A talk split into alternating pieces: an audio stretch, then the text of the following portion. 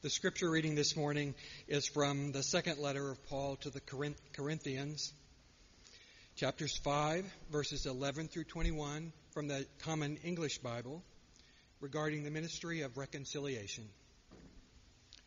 So we try to persuade people since we know that what it means to fear the Lord.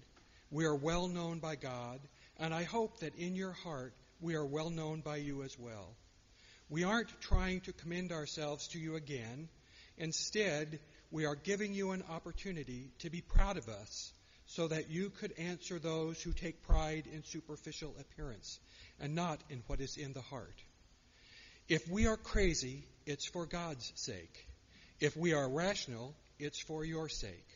The love of Christ controls us because we have concluded this. One died for the sake of all. Therefore, all died. He died for the sake of, of all, so that those who are alive should not live for themselves, themselves, but for the one who died for them and was raised. So then, from this point on, we won't recognize people by human standards. Even though we used to know Christ by human standards, that isn't how we know him now. So then, if anyone is in Christ, that person is part of the new creation. The old things have gone away, and look, new things have arrived. All of these new things are from God, who reconciled us to himself through Christ, and who gave us the ministry of reconciliation.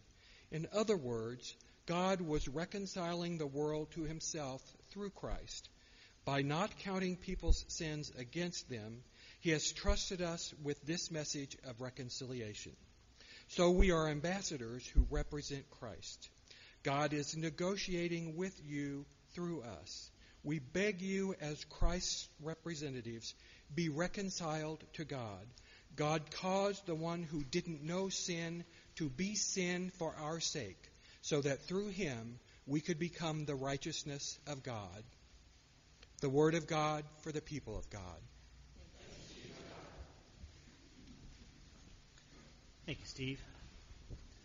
So, as I mentioned at the outset, this is the third week of our conversation over the debate that's raging within the United Methodist Church. I apologize for those of you who are new to this conversation. I'll try to bring you up to speed on this.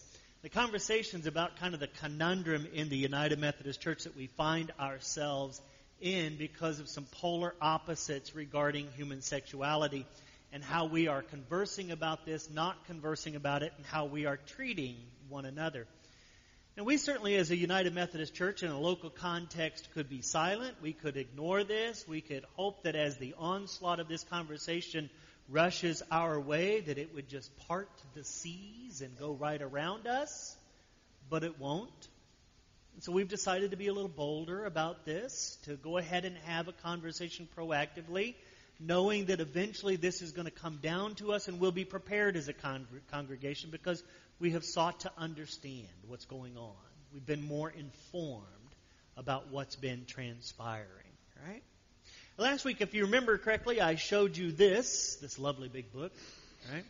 So those of you who do not recognize this, this is a Franklin Covey planner.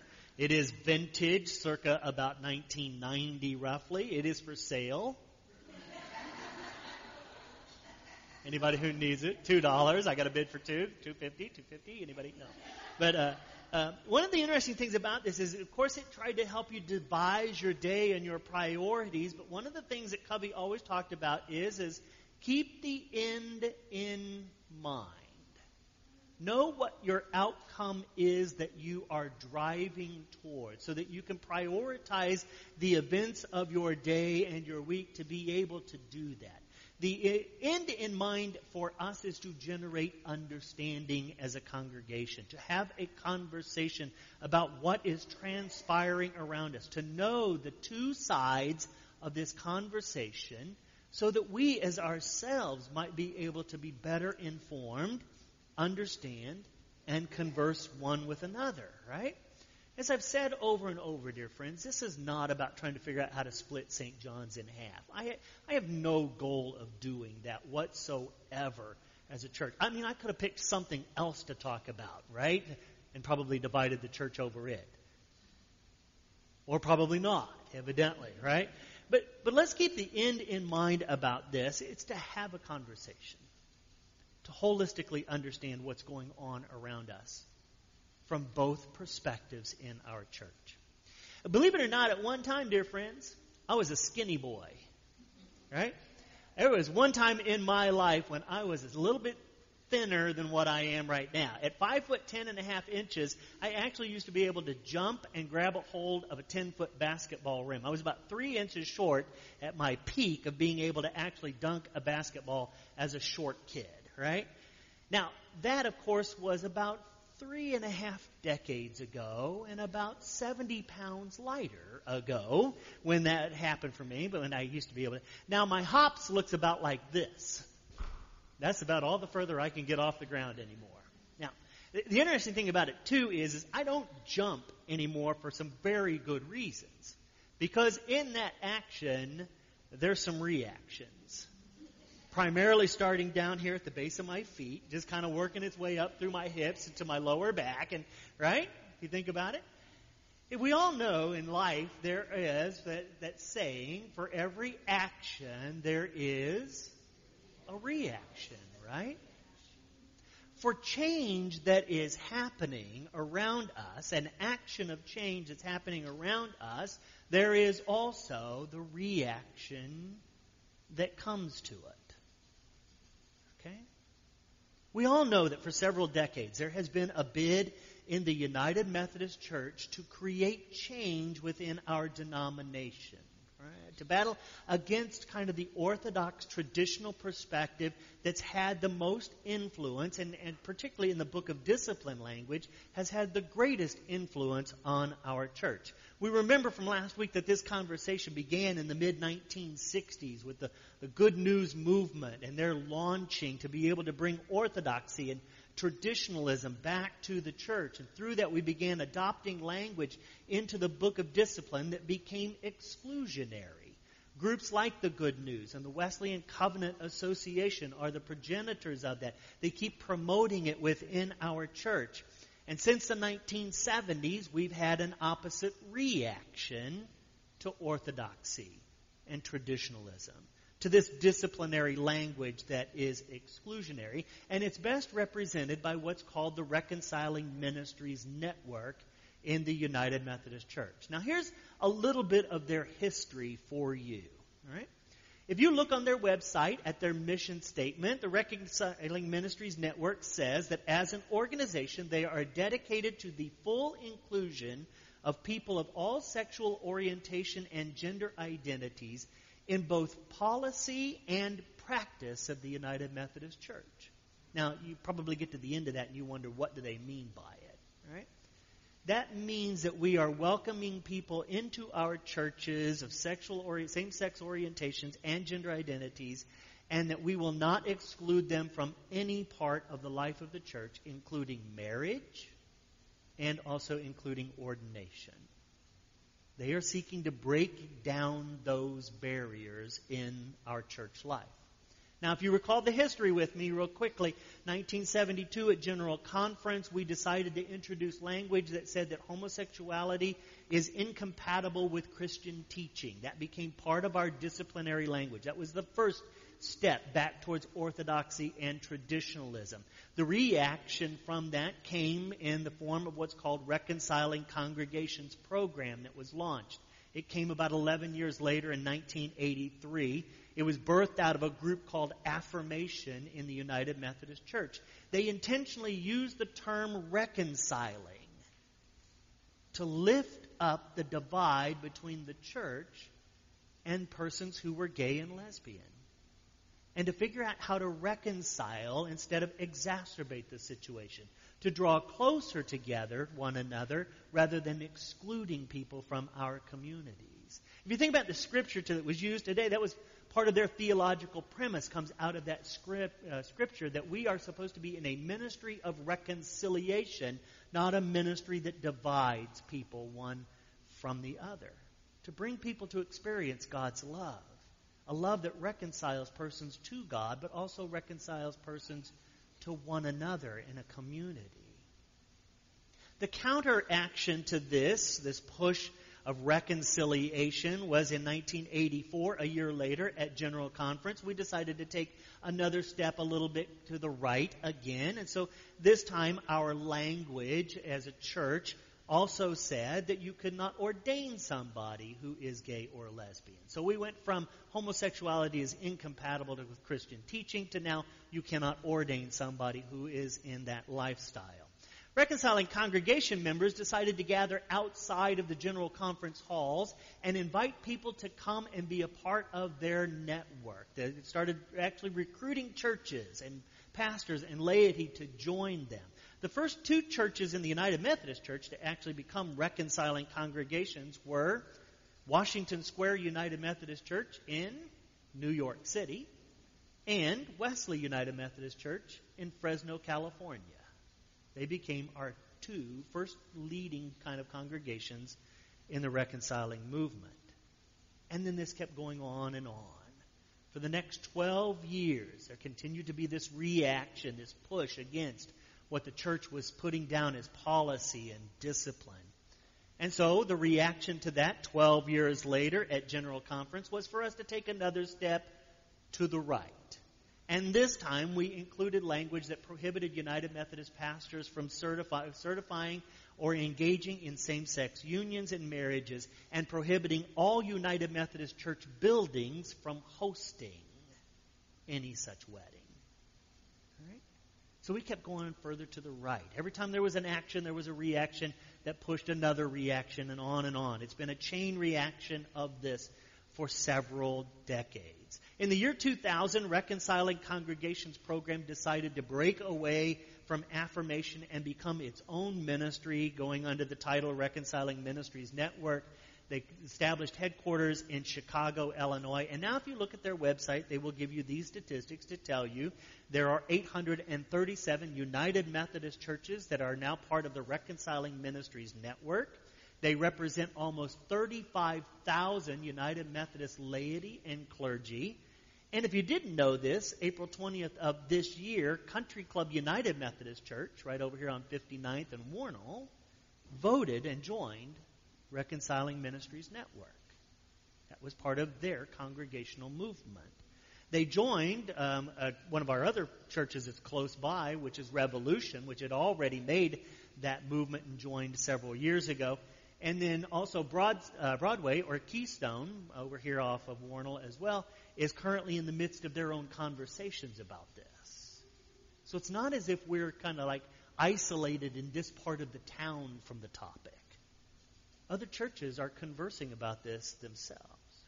Now, you might wonder how does a church get to this point? How do you make theological sense of this as well? When you read scriptures, you come from a, a certain perspective. It can lead you down a certain path. You mentioned, remember last week I said that there are seven particular passages that the Orthodox traditional group uses to say that homosexuality is wrong. It's a sin, as they would classify it, right? Well, the, the left looks at Scripture a little bit differently. They're deconstructing some of our age old arguments around the Bible and around science and human physiology. If you think about it from the scriptural aspect first, eh, from the left, they don't read the Bible as literalist. They're not biblical literalists. They don't read every single command as applicable for today right? Instead, they pay attention to the history and the context of each of these passages, trying to discern what it was that was being written and to the people that it was being written to and why. Why was it important in that day for these words to be penned and how are they applicable to us today?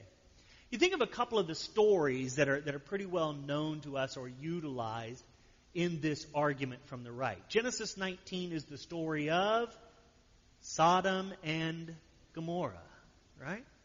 We all know the story, right? Sodom and Gomorrah is wiped out by God in the end. Generations upon generations, we have read this story and we have told folks that God destroyed Sodom and Gomorrah because of the sin of homosexuality. That's what we have taught people to believe about this passage. And that any society who would follow there along and allow such things in their society could be susceptible to the same destruction of God. That's been preached for generations, right? But think about it this way. Maybe the sin of Sodom and Gomorrah wasn't sexual practices as far as homosexuality is concerned. Newer interpretations will tell you that the sin of the people was inhospitality to the stranger, and that they used sexual abuse and rape as the mechanism to show the stranger you were not welcome in their city. If you think about it, ancient, ancient people that, that worried about warring factions and the enemies who might creep in, they were inhospitable to the stranger to let others know you are not welcome to our town. You are not welcome to try to come and take over our town. And so people that would come would risk being violated. God destroyed Sodom and Gomorrah, according to some interpretations, because of their hatred and their abuse of the stranger rather than the welcoming of those who were from the outside. If you think about Pauline texts like Romans and 1 Corinthians and Timothy, Paul wrote to a very particular people in a very particular time. For generations, we have used Paul's own writings to preach against homosexuality in every form, even monogamous committed unions of marriage. We have preached against it. But what's the reality of first century Roman culture that we might be missing out on when we read these passages? A couple of things are prevalent in Paul's world that are not prevalent today.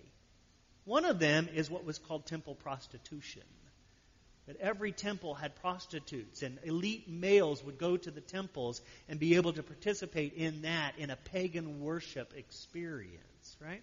The second is what was called pederasty in its day. In Roman culture, powerful elite men would take young prepubescent boys into their home and use them as sexual objects. Something that we would hor- be horrified at today, right? But that was normative practice in the Roman world of Paul's day. Paul was a contextualist.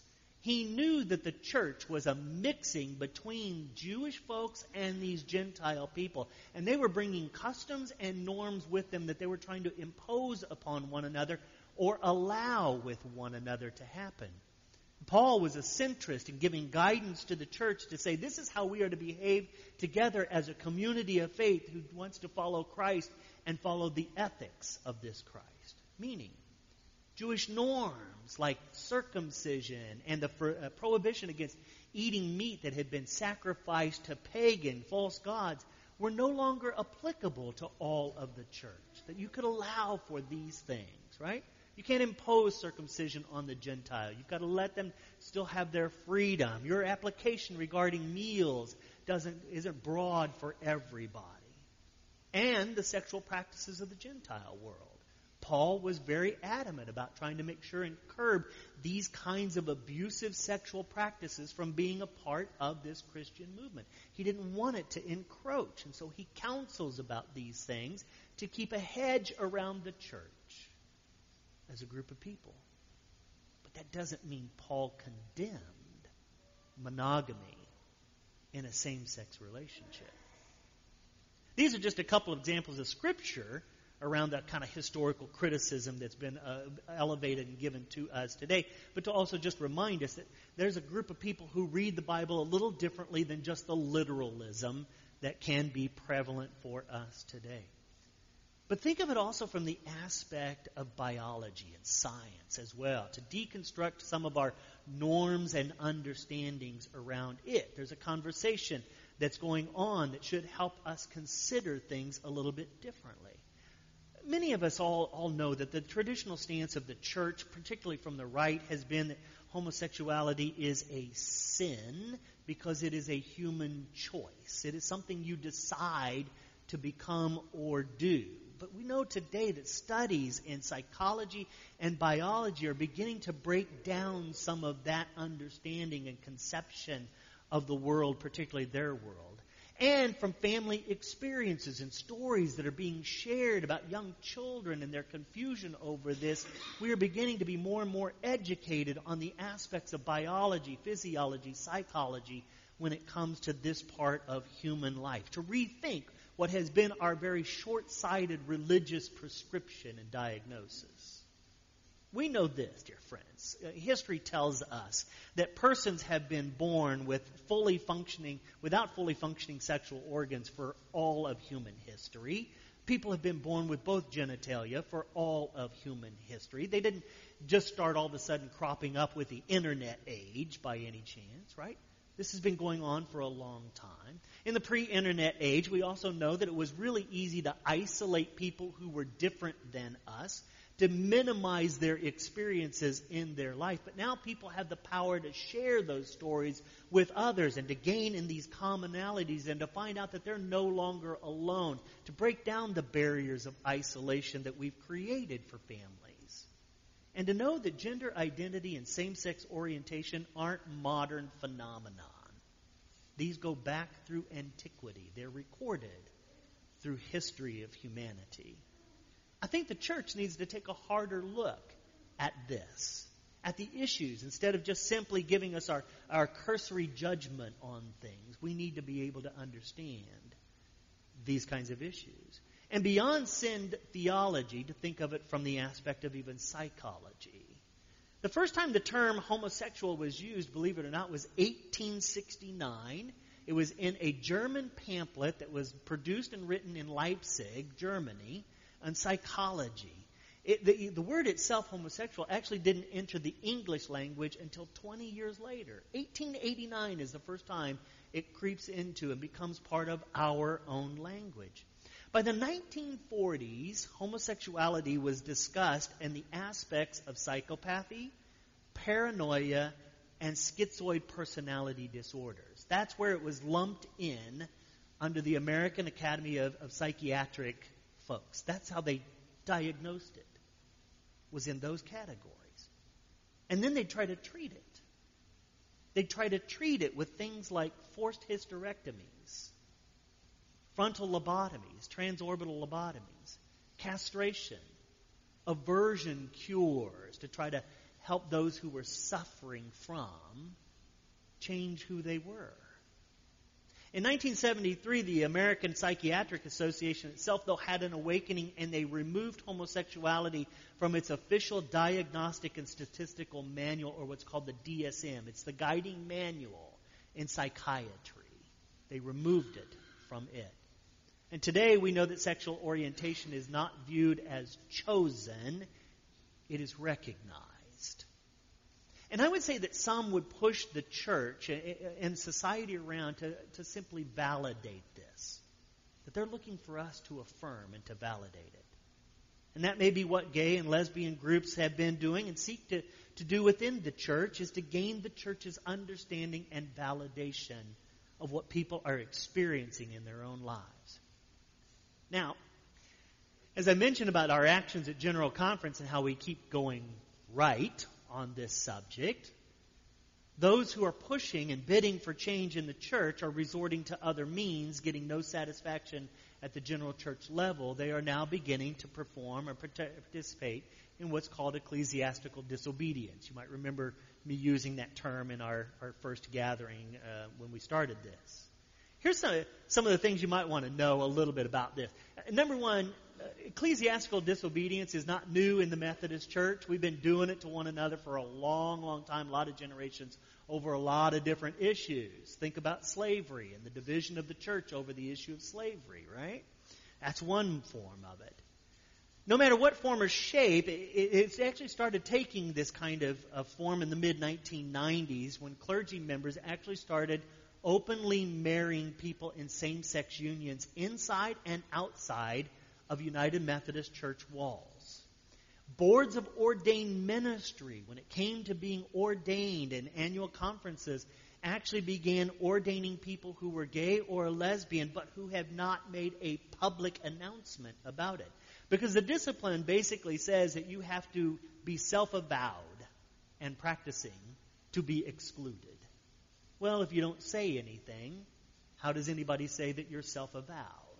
Right? So people would hide things about their life in order to become an ordained member. And then you think about the other things in the in our church that, that have been as the reaction to this. So in the mid 1990s, annual conferences in the general churches started uh, hosting a lot of church trials, clergy trials, to try to figure out how to resolve this issue by utilizing the discipline rather than seeking to understand and have conversation. The fountainhead of this, dear friends, is the recent election and consecration of Bishop Karen Oliveto, who is lesbian and married to another woman. One perspective on this case says that Bishop Oliveto showed all the gifts and the graces of episcopal leadership prior to her ordination and her election. And despite her sexual orientation, she was viewed as a person God was calling to be elevated to the episcopacy. Persons on the right, though, view this a little bit differently. They see this as just another form of ecclesiastical disobedience from the people that are on the opposite side of this issue from them because it was known that she was someone who was married to another woman.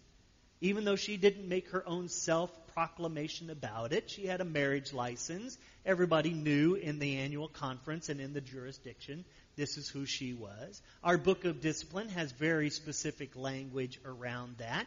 It was the intent of the language to exclude her, not only from ordination, but also from being an Episcopal leader. But yet the voting delegates of the Western jurisdiction overlooked those aspects of it and unanimously voted for her, elected her a bishop, and participated in her consecration. And the reaction to the reaction to the reaction is a church trial under the Book of Discipline, paragraph 2702.1, a church trial was initiated to try to figure out if we actually took good sense action or not. Now you define what good sense action is, right? Here's a little fat I want you guys to chew on to think about, though, when it comes to this kind of discussion and seeking to understand. Certainly, there is the aspect of human physiology. If one of God's intentions for this good gift that God has given us is to procreate, folks who are in same sex unions are going to have a little bit of trouble with that aspect of it. Right? And the church, no, no matter what, has to maintain a sexual ethic that is applicable to all persons. If our highest ideal in the church is monogamy, committed sexual expression that is within the context of marriage, how does that become applicable to all persons? Especially when there are studies, several studies that are out that show that promiscuity is high, very high, abnormally high within the gay and the lesbian community. We know that one of our highest ideals in our sexual ethic is for all people to have sex in the good gift that God has given it for it to be within the confines of certain circumstances. And here's the third thing that I want you to think about. You know, we use the argument that says, well, Jesus never talked about homosexuality. How many of you are firm believers that the four Gospels are a complete biography of Jesus' life? Everything that happened in Jesus' life is recorded in the four Gospels, and every, you know, nothing that's not there would ever happen. Any, anybody? That belief? Uh, get any hands raised on that? So, is it possible that there are some things that Jesus encountered and spoke about and ministered towards that never got mentioned in the Gospels? Right? There's a lot about Christ's life. Even one of the texts says that so many things of Jesus that happened in his words and his deeds are not recorded here because if they were recorded, it would fill libraries with everything. So I don't think it's fair for us to use the argument that just because Jesus doesn't mention it in the Gospels, that Jesus never said anything about it. There's probably a good chance that Jesus had a lot to say about it. We just aren't privy to his communication. Here's a couple of questions I really want you to consider as, as we wrap up this moment together. A couple of things for you just to kind of think about yourself and where, where you would find yourself in this conversation as you're leaning into and trying to discover and understand. What have you been taught? What have you been taught in the church and the world around you regarding nature versus nurture and that kind of conversation that we hear, especially regarding human sexuality? And how does it influence your religious views? Or maybe to wrestle with this question What aspect of today's conversation was enlightening for you? Is beginning to push maybe a little bit of your understanding? What is it that you need to seek to understand a little bit further when it comes to this? Next week, when we, when we conclude this series, we're going to talk about the question can we remain silent? And discuss as a church just kind of that idea. What, what are we really thinking about? And how do we converse as a congregation about this? Can we remain silent? But for now, I want to invite you to a moment of prayer, and then we're going to join together in the affirmation of faith as we proclaim who God is, what we believe, and prepare for communion. So let us pray. Righteous God, your mercy awaits us when we return to you in meekness and repentance. We ask that you cleanse us from selfishness, falseness, judgmentalism, all which separates us from your fellowship and fellowship with one another. We pray that through your atoning love you might heal the brokenness in our lives and in our world, and with wholeness restored, that you might help us live for the coming of your Son, our Savior. For it is in his name that we pray. Amen. I want to invite you to take your worship